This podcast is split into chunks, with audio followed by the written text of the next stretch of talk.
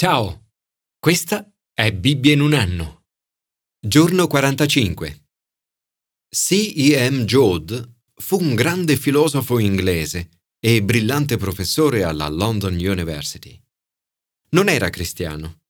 Un giorno ad un programma radiofonico gli fu chiesto se potessi incontrare una persona del passato, chi vorresti che fosse e che domanda gli faresti?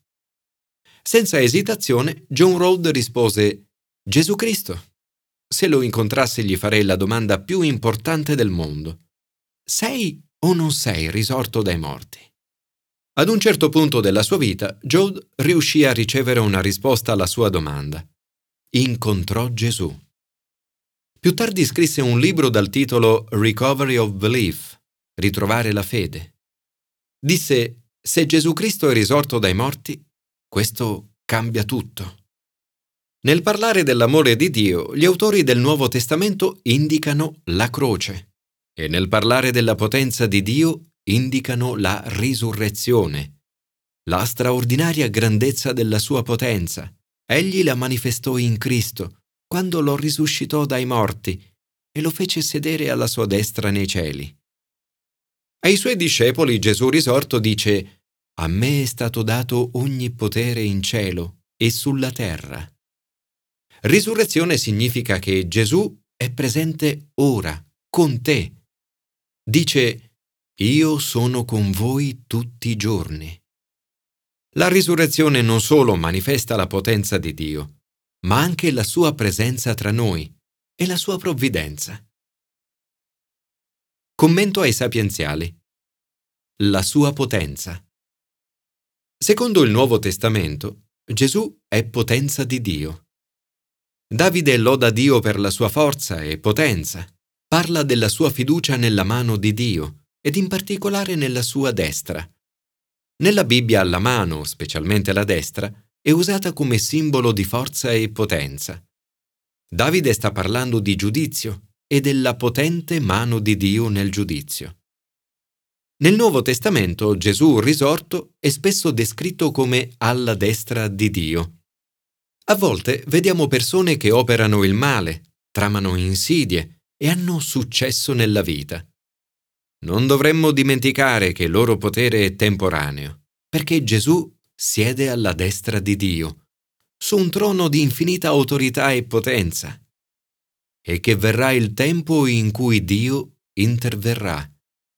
Noi sappiamo che Gesù è risorto e tornerà a giudicare i vivi e i morti. Signore, grazie per la tua grande forza e potenza. Alzati, Signore, in tutta la tua forza. Canteremo e inneggeremo alla tua potenza.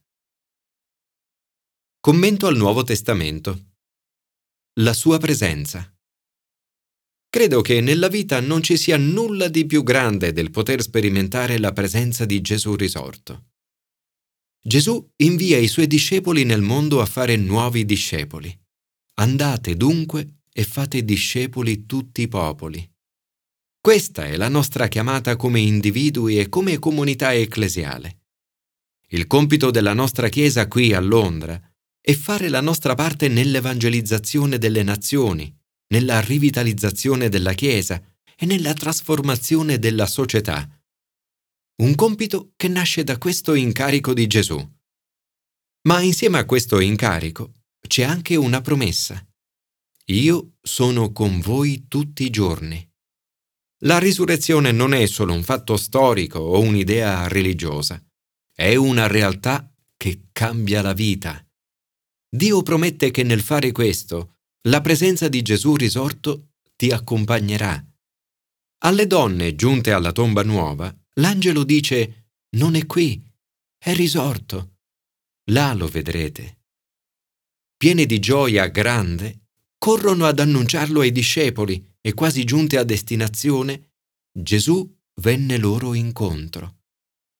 Quelle donne sperimentano così la presenza di Gesù risorto.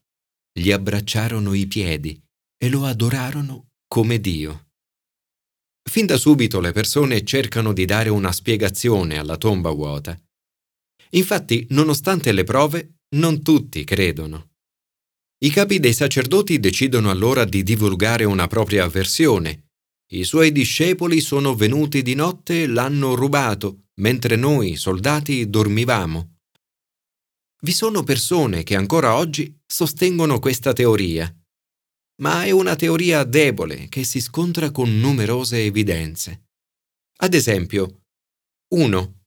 I discepoli da scoraggiati e spaventati appaiono trasformati.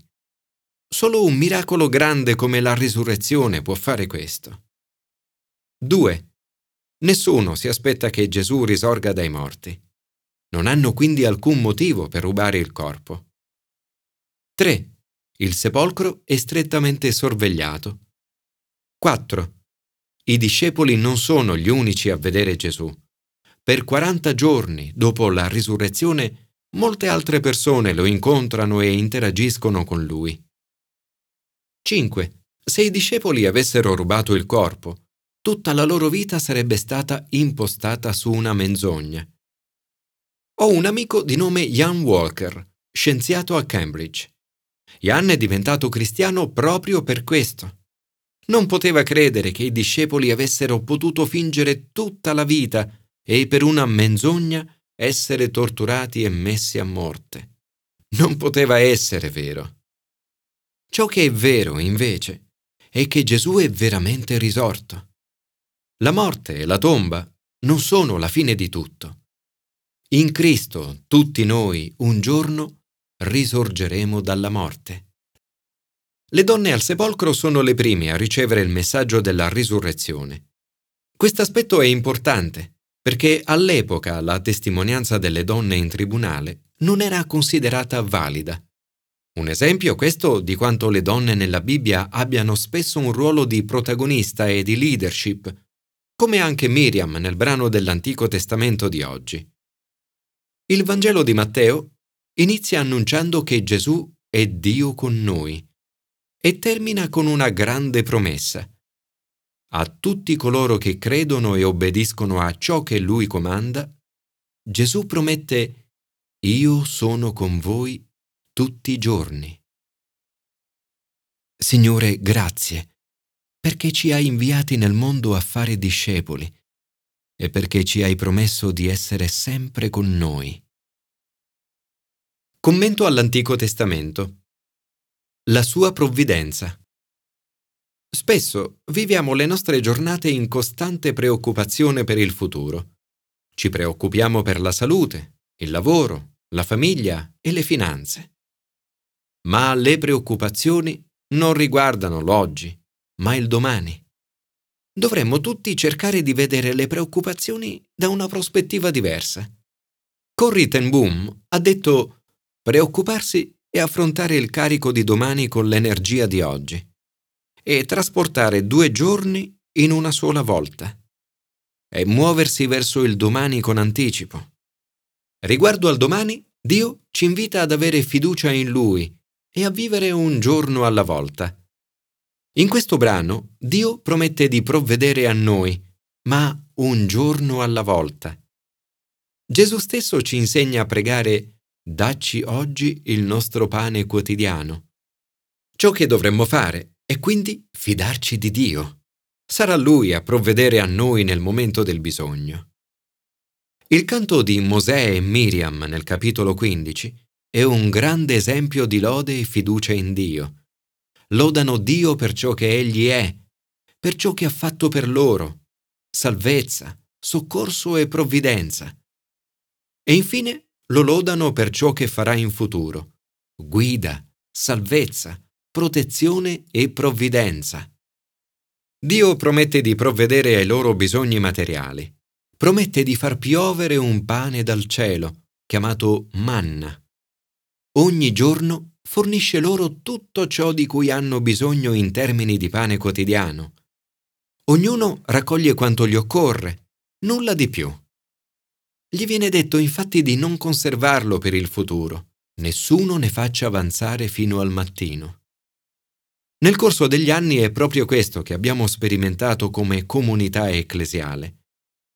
Dio provvede a tutti i nostri bisogni materiali ma non ci dà di più di quello di cui abbiamo bisogno. Non accumuliamo riserve per il futuro, ma confidiamo che Dio provvederà a noi mese dopo mese e anno dopo anno. È sempre una tentazione voler accumulare tutto ciò che riceviamo come sicurezza per il futuro, invece che confidare che Dio ci darà ciò di cui abbiamo bisogno, quando ne avremo bisogno. Questo vale anche per i nostri bisogni spirituali.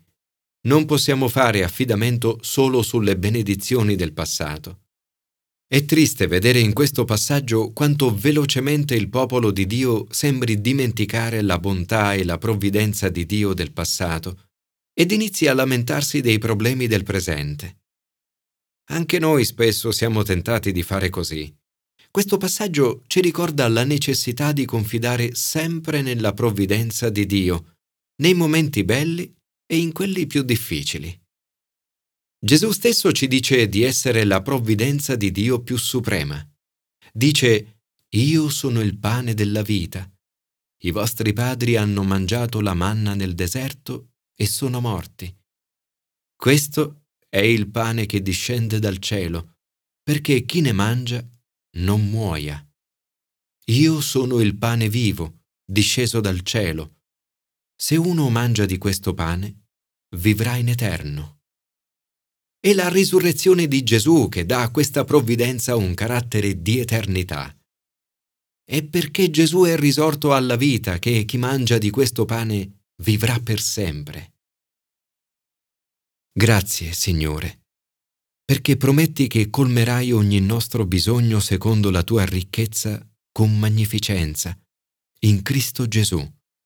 Guardandomi indietro e con rendimento di grazie, attendo il futuro con trepidazione e fiducia, certo che continuerai a soddisfare tutte le mie esigenze secondo le tue infinite ricchezze, in Cristo Gesù risorto.